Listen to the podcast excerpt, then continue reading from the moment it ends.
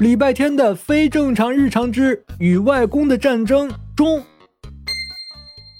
为了帮礼拜天完成合照作业而来到李家的外公，终于住够了，想他的小菜园了。消息一出，别说双胞胎不答应，连胖大星都不答应。兄弟俩轮班看守，外公呢锲而不舍。一场没有硝烟的战争在李家持续着。当第二天中午，礼拜天从动物园回来，打开家门时。第一次在他的全能弟弟眼睛里看见了“救命”两个字儿。老哥，你再晚一步，外公再多说一句，我就被他洗脑了。哎呀，怎么叫洗脑呢？我这叫以德服人。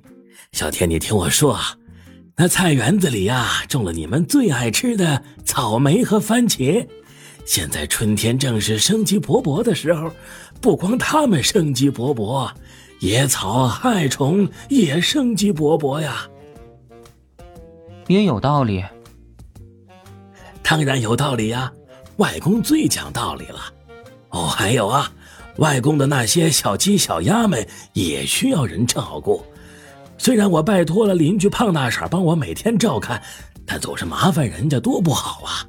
确实不太好。嗯嗯，对嘛对嘛。你们这边啊，小七能做饭，你能做家务，你妈妈呀也活蹦乱跳，活得挺好。我在这干嘛呀？所以，所以您下午陪我去逛街吧。啊，逛街？对呀，我和小七的衣服都短了，去买点新的。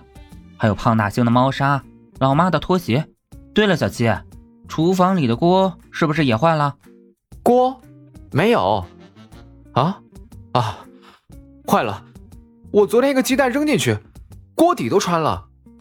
就是这样，这么多东西，您忍心让我一个小孩一个人搬回来吗？不忍心。如果你们使眼色、打暗号的时候能稍微收敛一点的话，话是这样说，但吃过午饭之后，外公还是嘟嘟囔囔的跟着礼拜天出门了。同时，为了防止他半路逃跑。李小七还没收了他的手机。哎呀，小天呐，东西都齐了吗？那点猫砂我来提吧，怪沉的。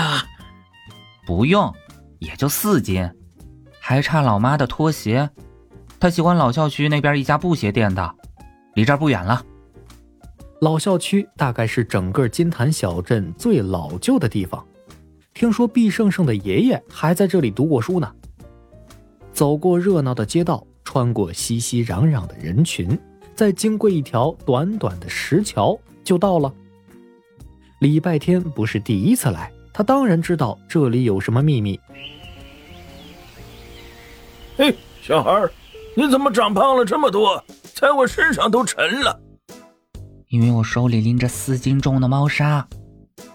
礼拜天拎着猫砂，快步走过还想跟他聊两句的石头老乔，又跟桥边的大榕树小声的打了个招呼：“下午好，榕树奶奶。”“哼，我一点都不好，糟老头子坏的很，老乔太坏了，你给我评评理。”“嘿，我怎么就坏透了？我就是看你春天还掉叶子，关心的询问了一下而已。”关心，你就是嘲笑我秃头了。你昨天还说我年纪大了，脑子糊涂了。是你记错了，还不让人说。嗯，礼拜天加快步伐，想当做什么都没听见，赶紧远离这个是非之地。可是啊，他还是慢了一步。刚要下桥，桥面突然晃动一下，礼拜天没站稳，踉跄往前一扑。又被大榕树冒出地面的树根绊倒，摔了个四脚朝天。